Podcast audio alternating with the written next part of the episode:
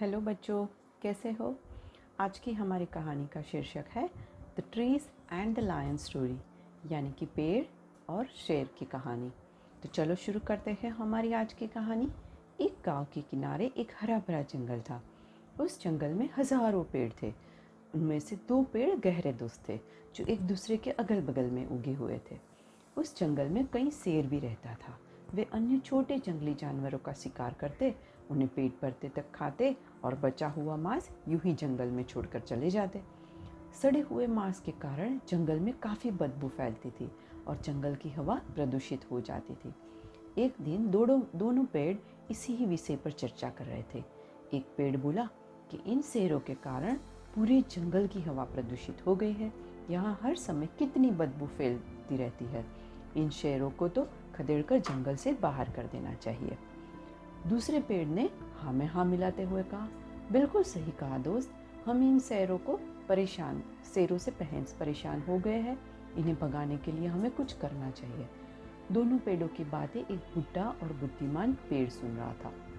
वह कहने लगा, तुम दोनों की बातें मूर्खतापूर्ण है। ये तो सोचो कि इन शेरों के कारण हम सुरक्षित हैं। इनके डर से कोई लकड़हारा इस जंगल में लकड़ियाँ काटने नहीं आता। शेर चले गए तो हम भी कुछ दिनों के मेहमान हो जाएँगे। बूढ़े पेड़ की सलाह पर दोनों पेड़ों ने कोई ध्यान नहीं दिया। वे बस किसी तरह शेरों को जंगल से भगाना चाहते थे। उन्होंने सोचा कि क्यों ना किसी तरीके से, किसी युक्ति से इन शेरों को डराया जाए ताकि वे जंगल छोड़कर भाग जाए। उसके बाद आपस में सलाह करके दोनों तेज आवाज़ के साथ अपने स्थान पर हिलने लगे। उन्हें हवा का भी साथ मिला। उनकी शाखाएँ ज़ोर ज़ोर से हिल रही थी। जंगल के जानवरों ने जब ये देखा तो डर गए।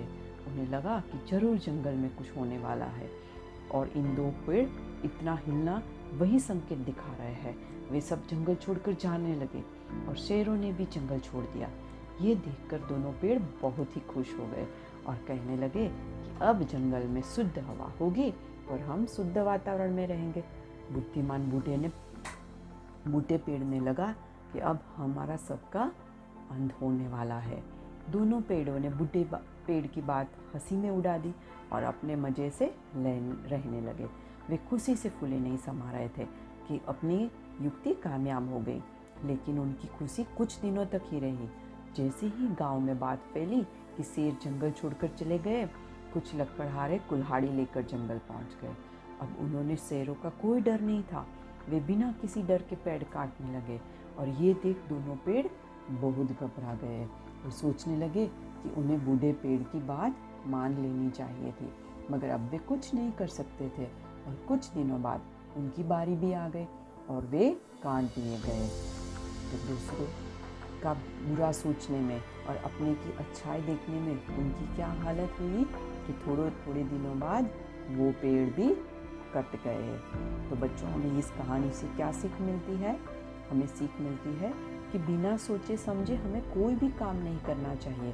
किसी भी कार्य को करने के पूर्व उसके परिणाम के बारे में अवश्य विचार करना चाहिए। यदि कोई बुद्धिमान या तो कोई बूढ़ा आदमी हमें परामर्श दे तो उसे ध्यान से सुनकर उस पर गहनता से विचार करना चाहिए।